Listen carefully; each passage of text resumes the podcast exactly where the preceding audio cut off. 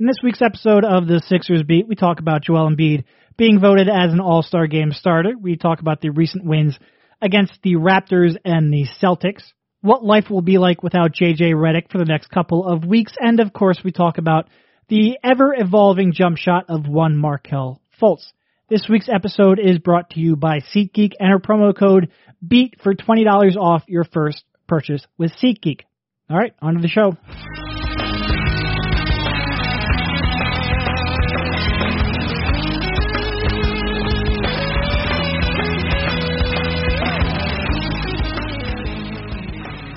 Welcome everybody. This is Derek alongside Rich on the latest Sixers beat, member of the CLNS Media Network. Real quick, as always, leave us a rating or review, particularly a five star rating or review if you can. Helps us out quite a bit. You can also s- subscribe to the podcast over at SixersBeat.com. How you doing, Rich? We got a we got a lot to go over on this one. Yeah, I I don't think I think I'm probably somewhere in between how you sound and how Joel Embiid is doing right now. Like a, a nice middle ground between those two. Um, but yeah, it was. Uh, I, I guess what what are we at? Two wins since we since we last talked about the Sixers here. You know, I don't really remember the last time we we did one of these. Uh, oh, did I know we? We we didn't it do one last week, I guess, because you were in London, right? It was before the London trip, and then I came back this week, and I've been a little under the weather. Uh, not sure if you can tell by my voice. So it's been a little bit. I'm not exactly sure what the record is. I know there's at least the three games. A London game. That's probably the only other game. They're probably two and one since we we last did one uh, because there's such a layoff with that London game. I don't think we missed any others. But yeah, two and one. It's an okay week or okay week and a half. Yeah, I mean for us too. Not not too many games to cover, but still a, a lot of news going on. And I think obviously the big news is that the big fella is going to the All Star game. All right. So do want to do we want to start this off glass half full or glass half empty? Let's go glass half full. All right, so that that is obviously in relation to Joel Embiid, voted as an All-Star starter in the quote-unquote Eastern Conference, and really what that means is he is one of the five players selected as a starter from the Eastern Conference. They will of course then have captains um, Steph Curry and LeBron James pick their own teams, so it doesn't the the, the teams will get shuffled up quite a bit. But he is voted along with uh, Kyrie Irving, DeMar DeRozan, LeBron James, and Giannis as starters from the Eastern Conference you know, I guess we'll start off there. Do you agree with that selection? And of course, I know the answer to that. And are you surprised a little bit by that selection? Um, you know, I didn't really follow the voting as much. Uh, it still kind of confuses me how they do it. I mean, I, I know they spell it out for you and they separate the fan, media, and player voting. Um, and, and they weight those things. I, I will say, by the way, uh, the player voting, I've seen that recently this season. One of the Sixers who shall remain unnamed, I have seen the process of uh, how that player voting works. Um, let's just say there isn't the most effort in the world being put into those selections. Uh, it was essentially one of the Sixers, uh, you know, an employee basically telling them, all right, so who do you think should start? And uh the player was basically like, um, uh, is Paul George a forward in in the Western Conference? Uh, yeah, yeah, why not hit him? And I mean, it's it's unbelievable that that is like a is a major part of it. Um, yes, by the way, I, I would say that Joel definitely deserves it. Uh, in terms of if you're going to have the three front court players, uh, the only argument that I saw, you know, pop up on media ballots was Al Horford. And uh before you call us biased, we were the only people on Sixers Twitter last year not on the who is Paul Millsap train. Right. That's the other podcast. Yep. But last year was different. I mean, Millsap was the best player on a much better team than Embiid, and he had played legitimately double the minutes. So Horford is a damn good player that deserves to be on the All Star team. He'll make it easily. But come on, let's not knock JoJo down when he's giving you 32 games and over 31 minutes per game of A plus production. Um, it, sometimes I, I fight back on Sixers Twitter or Eagles Twitter sometimes would you agree with me they can lose a sense of who else in the league is doing what outside of Philly? Oh, for sure. I had somebody, you know, when I listed out my starters over at the Athletic Philadelphia, theathletic.com slash Philly, uh, somebody got on me for not including Ben Simmons as a starter.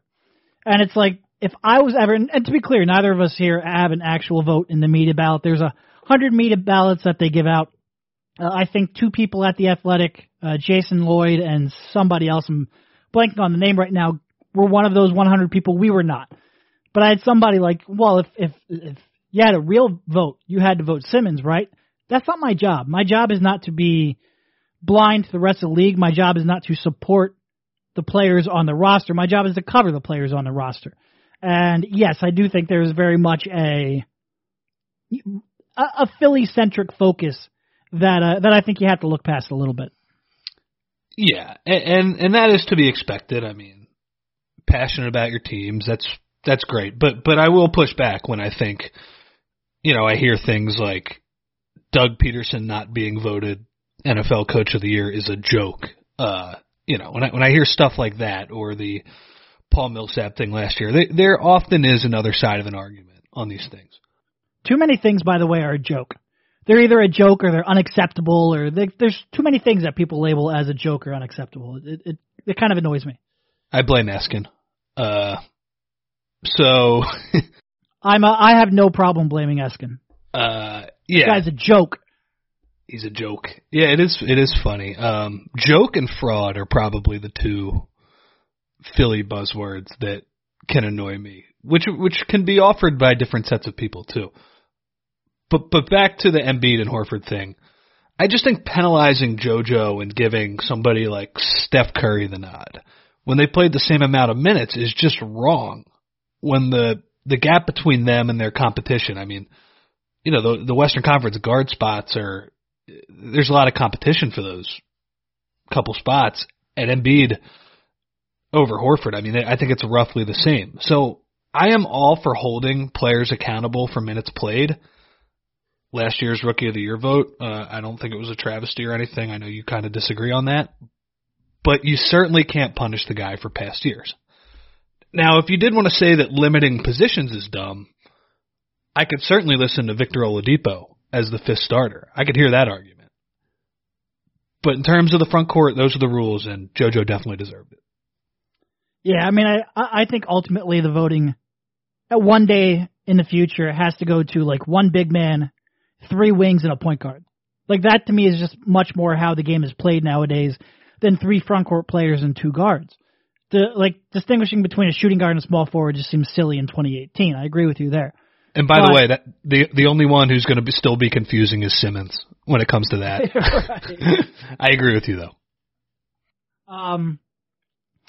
Yeah, I mean, it, it to me, I, I was a little bit surprised. I thought the media vote. Uh, to be honest, I kind of thought that Horford would win the media vote, and maybe I was just tainted because I listened to the Bill Simmons Zach Lowe podcast, and certainly Bill Simmons uh, voting for Horford doesn't surprise me in the slightest, but Zach Lowe agreeing with him, I think maybe I, I, kind of expected NBA Twitter to gravitate towards him a little bit more, and I was surprised when the results came out. I mean, look, part a lot of people go to the uh, Horford played 41 games and Embiid 31. Part of that is that the Celtics have simply played five five more games. More games. I know, I know. Not his fault. And the other main argument is the winning team stuff. But like uh, I believe you pointed out on Twitter, and I pointed out on my article, Sixers outscore opponents at the exact same rate with Embiid on the court that the Celtics do with Horford on the court. So why, you know, basically the Celtics are winning more games because they don't fall off a cliff as much when Horford's on the bench. Why does he get credit for that? It just it doesn't make any sense to me.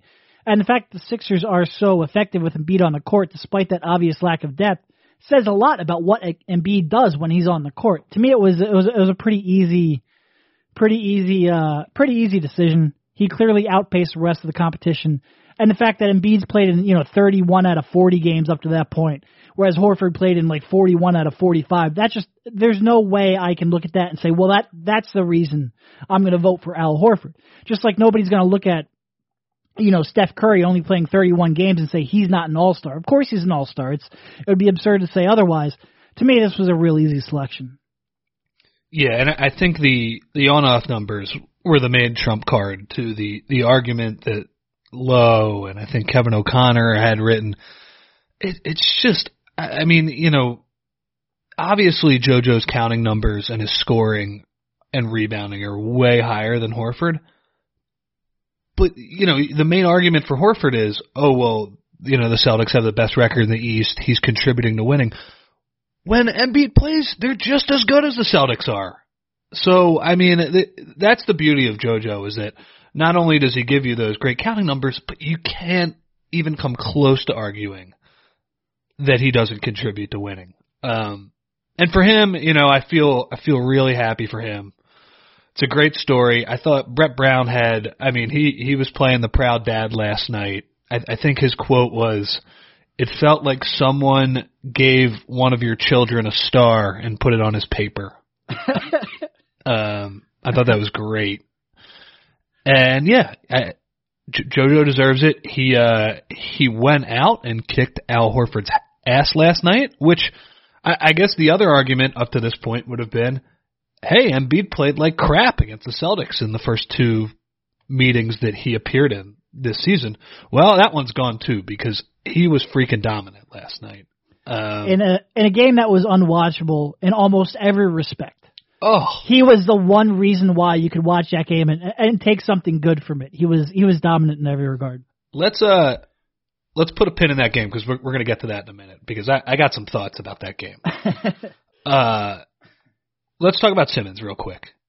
Uh, you mentioned that uh, it would be ridiculous to put him in as a starter. Agreed. Uh, have you done any research in terms of should he be a bench guy? And I'll say I've done a little bit today and looking around at the other media members who have offered their ballots already.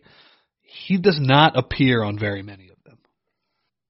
yeah, to be honest, I haven't done a whole lot of research into filling out the rest of the the rest of the the lineup. Um, it's you know, what do they do that? I think they do that in like five days. Like that comes up really, really quickly that the coaches fill that out. But I have not really done a whole lot of put a whole lot of thought into it. What are your thoughts? Well, I mean, just listening to Lowe's podcast didn't uh didn't exactly give me a lot of hope for Ben making it because he had mentioned that he had pulled a bunch of coaches around the league and some, some front office people, and their general thought on him was, well, he's a rookie, he's got to earn it, which seems really lazy, but you know, that's I guess that's the way they might think. Um, I, I have to dig into the numbers a little bit more, but from what I've seen, my guess is that he will not make it. And on the surface, I mean, it's not a great group of players he's up against. But they're like unlike last year and this year with Embiid, there are some chinks in the armor for Ben for sure. Um, you look at the on-off numbers when Embiid sits and Simmons played, they're not great. Uh, and you know, if if we're gonna go on and on about how JoJo affects winning and how great he is, I mean, it, it would be, you know, be dishonest to to just look over that with Simmons the scoring isn't very efficient. Obviously, the turnovers are high, and I mean there, there's positives too. I mean, you know, rebounding, passing, defense has been way better than I expected, and is better than some of the players he's probably up against. But you know, you, you know, you look down the the players. I mean, Oladipo, no shot, definitely deserves it over Ben. I'd probably take Lowry over him, although maybe they should fight for that last spot. Uh, that that's a great idea, actually. Um, Adam Silver should make that happen. Uh, and then you look at the wild cards, and then there's you know there's that smoke and mirrors Heat team. Do they deserve a spot? You know, uh, their bench has kind of been what what has been driving them to their success. Detroit's the same way. I, I don't really feel too passionate about Tobias Harris or uh, Andre Drummond. Um, you know, and then you look at John Wall, who's missed some time. And you know, I, I think he's probably played better than Simmons when he's in there. So it, it, it's going to be tough. Uh, I, I will say something though. If your argument is let's just put the fun guys in the All Star game, I imagine Simmons is probably going to be better. I, I don't agree that's the way you should go about it. because I don't think the All Star game is fun at all. Uh, I think it's terrible. but I, I do think like, hey, you know, I, I understand other people have a different viewpoint on that, Simmons would probably be able to edge out some of these guys in a tiebreaker if that's the case. Yeah, I am. All right, so let's go with the, the guys who are locks. You know, and they have seven spots for reserves. Oladipo, Lowry, Porzingis, Horford, like stone cold locks. Locks. I consider Wall making it ahead of him pretty much a lock, even though he's missed that time too. So there's five. So you're down to two spots with Bradley Beal, Kevin Love, Kemba Walker, Tobias Harris, Andre Drummond, Ben Simmons. Those are just looking it up real quickly. Those are kind of who I consider to be the main contenders. So two spots for you know Beal, Love, uh, Walker, Harris, and Drummond, and Simmons. I agree. I don't think it's necessarily the greatest chance in the world. Like I think ultimately, Kevin Love. You know, I think a lot of people will look at him and say that defense is too much to overcome. And at the five spot, I think that could be true. But then again, I don't necessarily know if you penalize penalize a guy for playing where he didn't necessarily ask to play anyway. I think he probably makes it on name recognition. Same thing with Beal, to be honest, and Walker. Like those are three really established guys who Simmons is going to have to beat out, and I'm just not sure his stats are that overwhelming where he's going to do so. Yeah, I mean, I, I agree with you, I, especially if if the wild card spots come down to it, and it's Beal and Love are the two players kind of sitting there. It's going to be hard for Ben. Uh, and you know, I, I think we should probably try and dig into this a little more over the next week and, and see if he, if the arguments are there for him to deserve it. I mean, the the fact, by the way, that Ben is even in the conversation as a rookie is great. Oh, for sure. You know, and um, you know, I think he's had a really good season. Obviously, we know what his strengths and weaknesses are; they're pretty pronounced. But uh, I, I don't think you know. Just looking at this, I, I don't think it would be a travesty if he didn't make it, and it's probably going to be pretty hard in my opinion, just just guessing on what the coaches value. Coaches like vets, um, ben has gotten into some fights with some other players. Uh, I, I would imagine, you know, even if it's just in the back of their minds, there might be an idea of let's make this kid earn it.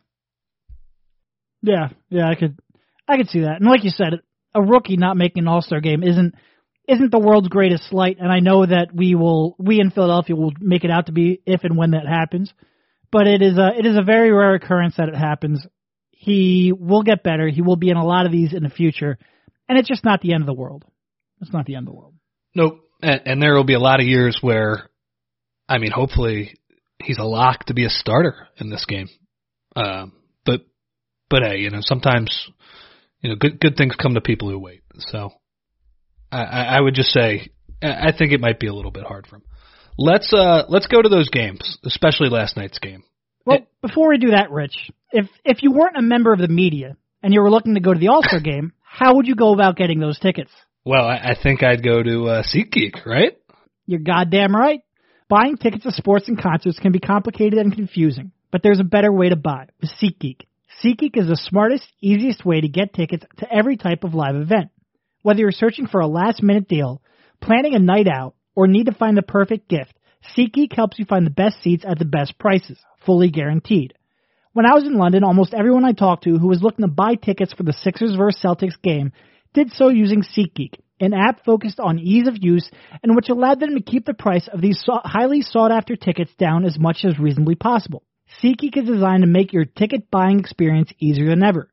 SeatGeek saves you time and money by searching multiple ticket sites to compare prices and find amazing deals. And to get the most bang for your buck, SeatGeek grades every ticket based on value to help you immediately identify the best seats that fit your budget. Plus, every purchase is fully guaranteed, so you can shop for tickets on SeatGeek with confidence. Best of all, our listeners get $20 off their first SeatGeek purchase. Just download the SeatGeek app and enter promo code BEAT today.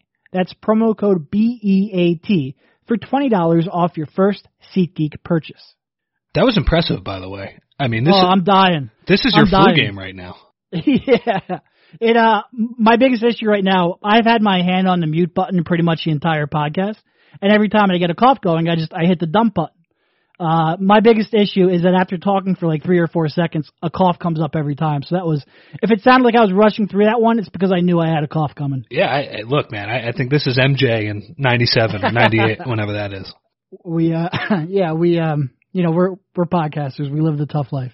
All right, recent recent games. Uh, obviously the the loss against uh against the Celtics, that second half collapse with the crooked rims, as JJ Redick claimed, was frustrating. Uh, brought up all the worst that the Sixers have had this year. Brought up every Brett Brown hater that is on Twitter. But since then, they've beaten the Raptors at home.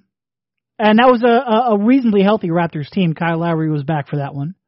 And a Boston Celtics team on the road, which on the paper sounds great, until you realize they were without Kyle Lowry, who has a shoulder injury, which means presumably he can't shoot now for half a season. And that team without Kyle, or not Kyle Lowry, Kyrie Irving, is just like they're not able to compete offensively.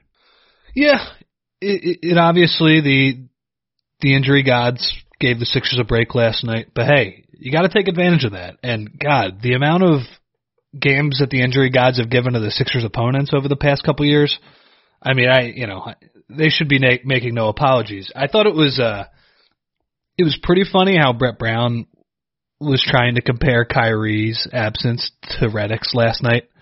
And man, like I, I love JJ Redick, uh, and we've talked all the time on this podcast about how his movement is so valuable for the Sixers offense. I, you'll take that trade ten times out of ten. Uh, you know the Celtics. They, I mean, God, the quality of shots they had. I'm looking at the stats right now. Forty percent from the field, seven of twenty-nine from three. How many contested threes did they take last night? A lot. They just, uh, and I mean, they they turned the ball over 19 times. Of course, the Sixers found a way to top that with 22 turnovers. I mean, it's you know, it's just, it's just who they are. Uh, it was funny though. You you mentioned that watching that team take contested three after contested three and turn the ball over, you know, almost every trip down the court. It seemed like for the first three quarters, and you thought, man, I've seen this before, haven't I? And even a coach as great as Brad Stevens cannot consistently generate good looks and consistently protect the ball when he has nobody who can create off the dribble in the half court. It's it's a it explains the Sixers' problems quite a bit, especially when they have to go to that bench and they don't have Simmons or Embiid in the game. You need guys who can create shots. It's just something you can't really scheme around. And even Brad Stevens, who I think the world of, struggled with that last night. Definitely. Uh, I will say over these last two games, it seems like over the time when the Sixers were in London and maybe the couple practices in between that London game and the Raptors game, the Sixers have made a defensive adjustment. I believe they're up to fourth now in defensive efficiency, first off, which is awesome. Uh, they're switching a shit ton now, man. It's, uh, you know, and it, I think we've talked about this at the beginning of the year. When you look at a, what you generally look for in a switch heavy roster would be somebody like Golden State, where they have all these long wing type athletes, similar size guys with versatility. I wrote about Jonah Bolden a little bit this week, the Sixers stash pick. You know, guys with length like that who can guard multiple positions. Ben Simmons is sort of like that. Covington. Unfortunately, the Sixers have guys on both ends of the spectrum.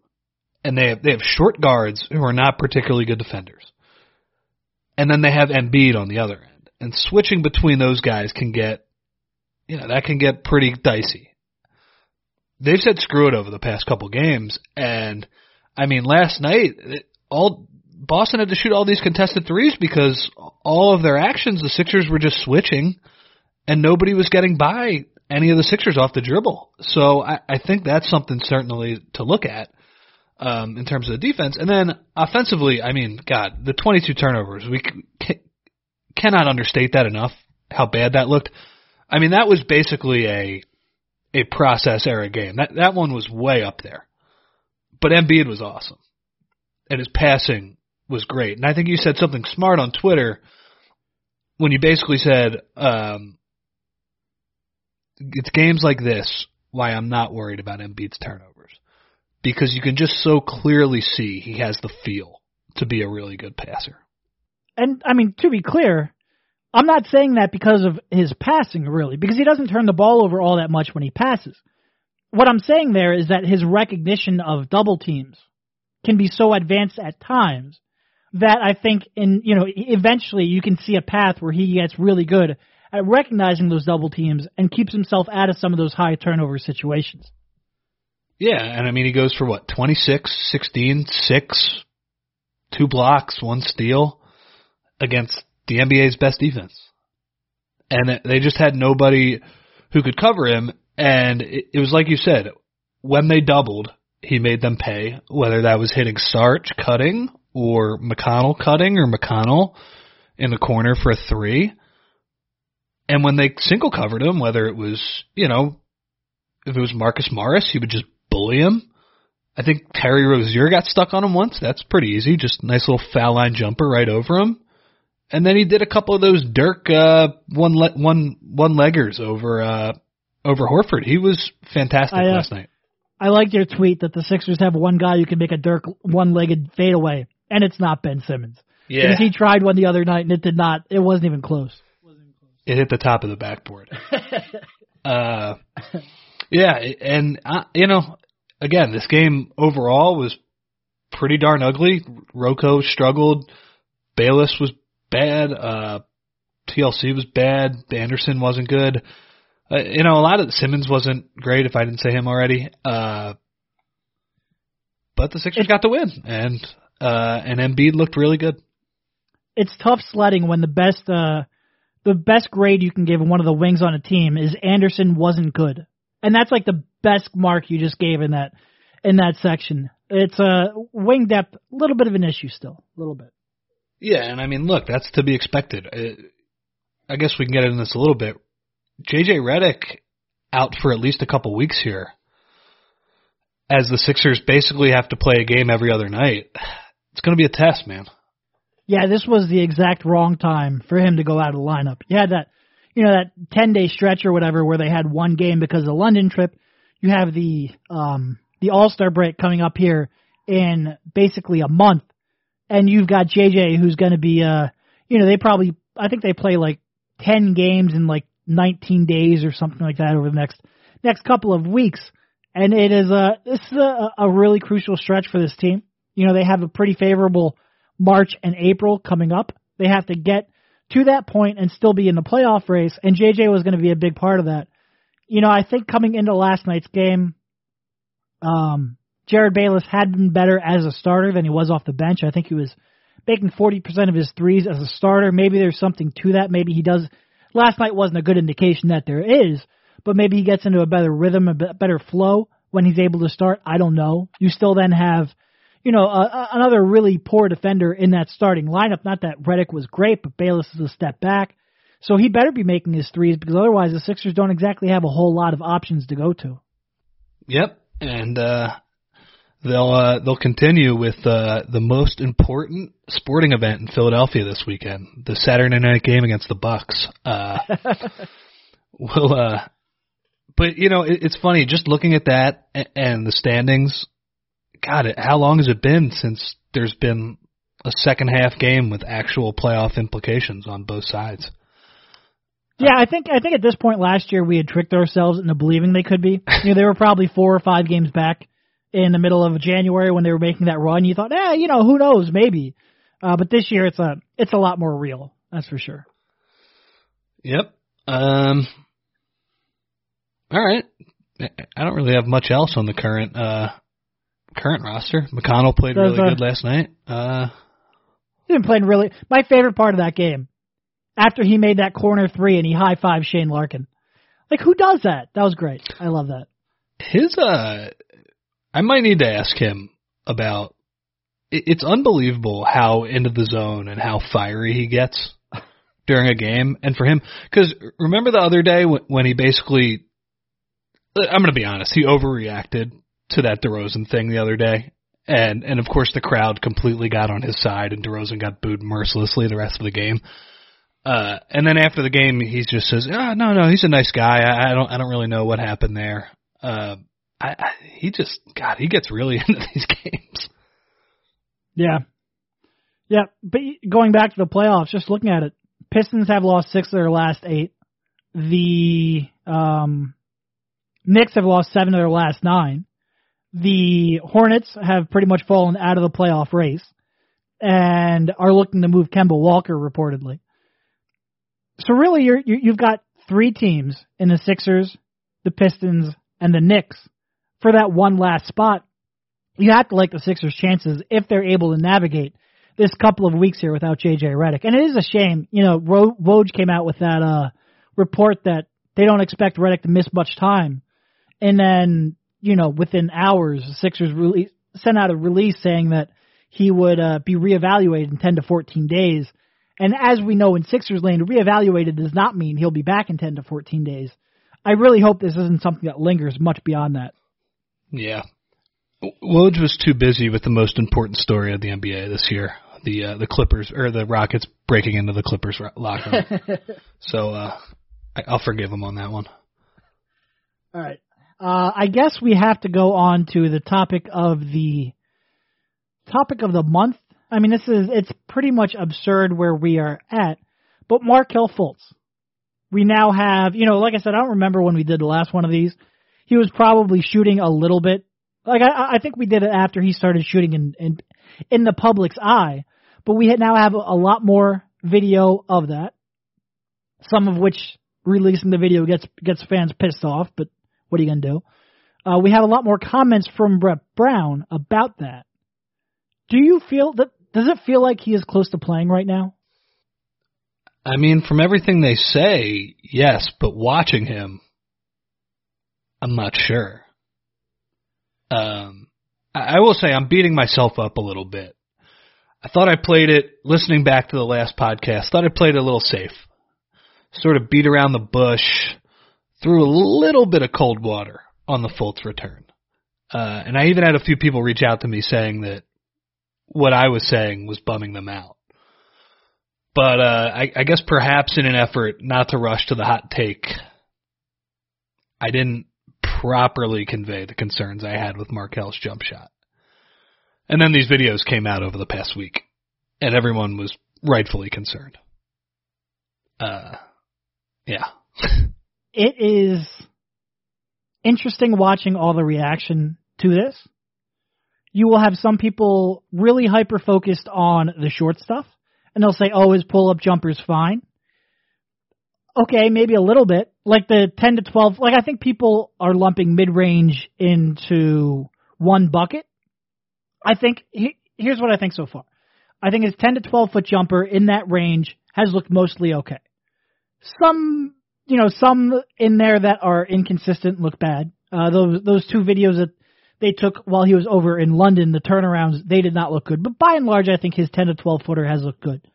I think his three pointer has been a train wreck, and I think his longer mid range shots, the ones in the the 17, 18 foot range, have trended more towards a three point shot than the short range jumpers. So I think when you say his pull up jumper has looked good, I think you have to kind of differentiate the short pull up and the long pull up. But I think what's been interesting is watching a lot of people explain why his jumper looks bad. You know, I think the most common explanation has been that he doesn't have the muscle strength in his shoulder right now to shoot from distance. Guys, that's not it.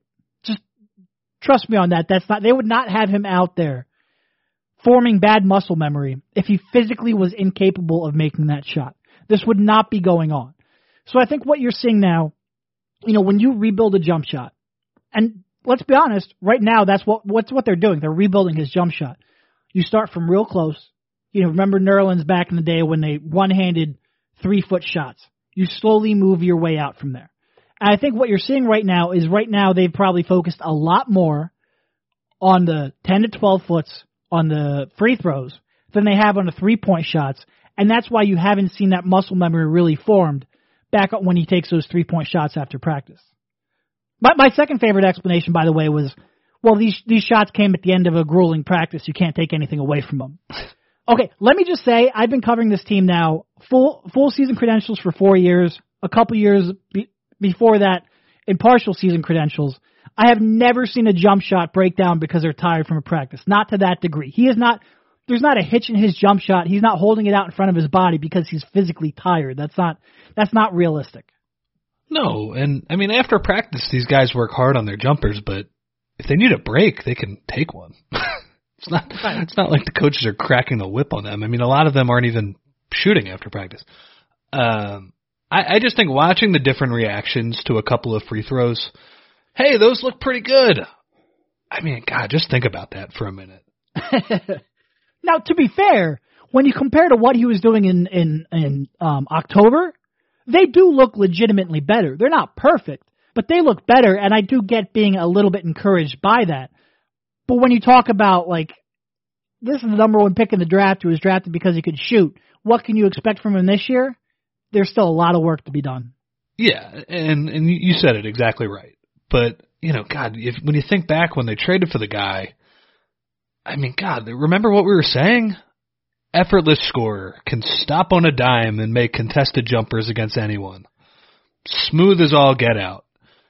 And now what people are getting excited about is, hey, those free throws didn't look half bad, even though I'm not sure he was jumping completely. Um, and I'm not saying they're wrong to either. Uh, so so here is something we've been talking about mostly in private. Is there actually a benefit of bringing him into game action? Brett said a few days ago that he can affect the game without his shot, and I'm pretty skeptical about that.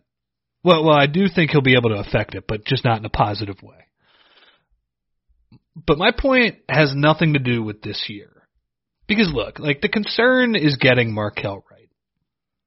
As frustrating as this whole thing is, and my God, it's the most frustrating thing I've ever covered. We're still pretty familiar with a redshirt year around here. I mean, shit, we're, we're familiar with multiple redshirt years around here. And with those guys who have previously taken a couple years off. I'm thinking Mr. Embiid, Simmons, and Saric out on the court, and they're balling right now. This one isn't as frustrating. I mean, Markelle's 19 years old. If they can get him right, missing this season isn't a big deal at all in the long run. He still has the potential to play a career's worth of damn good basketball. But with a shot that's still broken and or maddening, maddeningly inconsistent. Wouldn't playing games, it kind of feels like a borderline waste of time to me. I mean, you mentioned it earlier, man, the muscle memory that it's going to take to get that shot back on track is something that, from what I can tell, is going to need isolation. The old D- Del Curry remade Steph's shot in high school, but Steph wasn't allowed to shoot outside of the paint for freaking months. And playing in games doesn't help with those matters. So, I mean, like, look, I don't want to pretend like I have all the answers, but the idea of Markelle playing in games while his shot is not back to 100%, I'm a little bit skeptical about that course of action. Yeah, and I, I think you brought up an interesting point, which I'll sidetrack for a second. This isn't something that I enjoy covering either. Like, this has been the most frustrating thing probably that we have had. Like it's just there's nothing I don't enjoy. You know, people got on me a little bit. You know, why are you posting? This guy over here is posting good video of him driving to the hoop. Why are you posting his jump shots, his bad jump shots instead? Well, because the bad jump shots are what matter right now. Like the coach is out there saying he will return to the lineup when he can shoot. And when the coach says that, I'm going to track how well he can shoot. I know what he can do. I know what he can do off the dribble. I know his body control and his touch around the rim. I know all that. This isn't a scouting report right now. It's covering the news. And right now the news is that he can't shoot past 10 or 12 feet. So it's not that I want to kick the kid when he's down. It's that it's my job to cover the team and to cover the news around the team. And right now that three point shot is news. And wait, by the way, the only time I've ever agreed with Reggie Miller in my life is last night when they showed a video of him driving to the basket in warm-ups, and he essentially said, "This does nothing for me."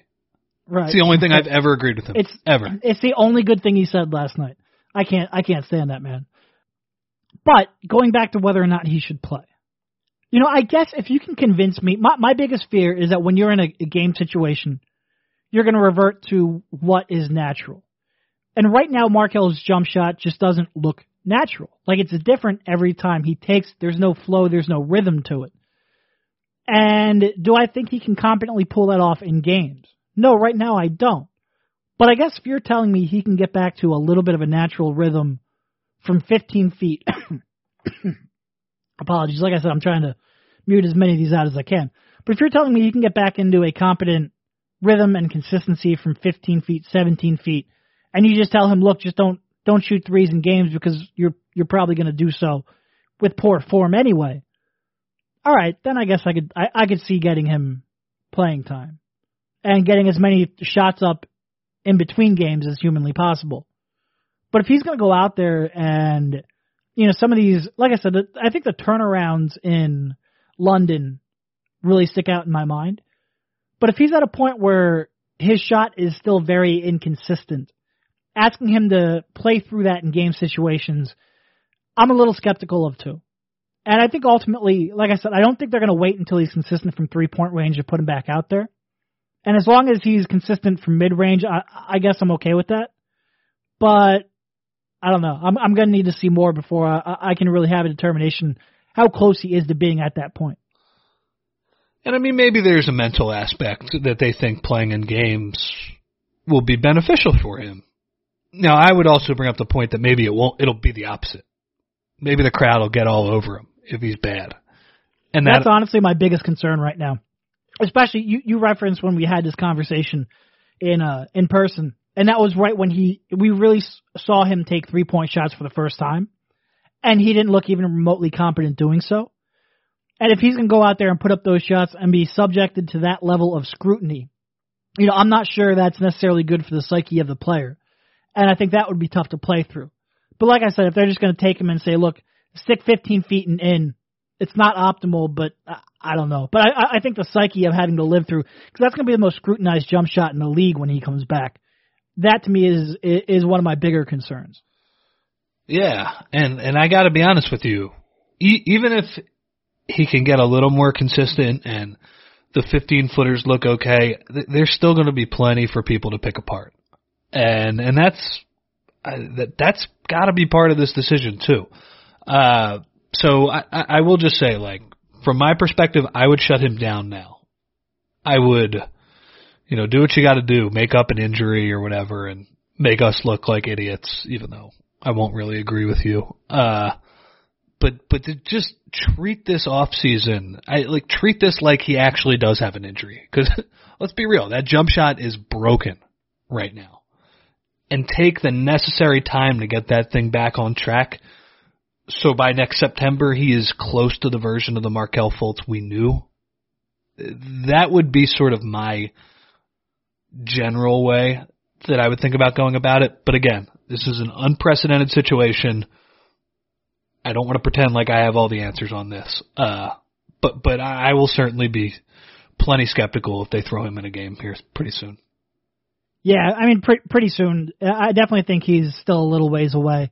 And truthfully, I don't know how long it would take to get that, like I said, that 15, 17 foot jumper to where it's natural. Like I, I just don't know. Like I said, 10 to 12 foot, it looks like there might be some hope there. I don't know how long it would be reasonable to expect it to take to move that out to 15 to 17 feet. I have no real gauge on that, but um, yeah, I don't know. I, I think the, the most interesting aspect of this will be if he comes back, gets thrown into a game, has a couple of really bad shots that he throws up. He really gets dissected from the media, both locally and nationally. And if it gets into his head to the point where then he is unwilling to shoot like he was back in October, then what do you do? you know, can you take him out and say the shoulder is still bothering him? There's something that was re-aggravated. I I don't know how you handle that. I just hope when they th- and I, I don't think they're going to keep him out all year. I do think they're going to try to get him back. I just hope when they do that, he's actually ready, and they're not just rushing him back because they don't know how to keep him out any longer. It, it's it's. I think. I don't know. I truthfully, I, I do not know the right answer to anything right now. Yeah, I, I certainly don't want to see guy who's unwilling to take a ten footer. That does nothing for either the team. Well, it actually does something. It hurts the team, and it does nothing for his development. So, no, for sure. We'll see. Sure. Uh, let's see. Is there anything else on our agenda? I think that's. I think that's pretty much uh, what we wanted. Excuse me. I think that's pretty much uh, pretty much what we wanted to get through today. You got a Birds pick? um, I'm not the biggest Nick Foles believer. Fair enough. And I think going up against this defense, if Dougie P is able to put a significant amount of points on the boards, he deserves every bit of the Coach of the Year votes that he is probably going to get. You know, I think I am confident in the defensive line holding their ground and stopping the run and getting pressure on Keenum.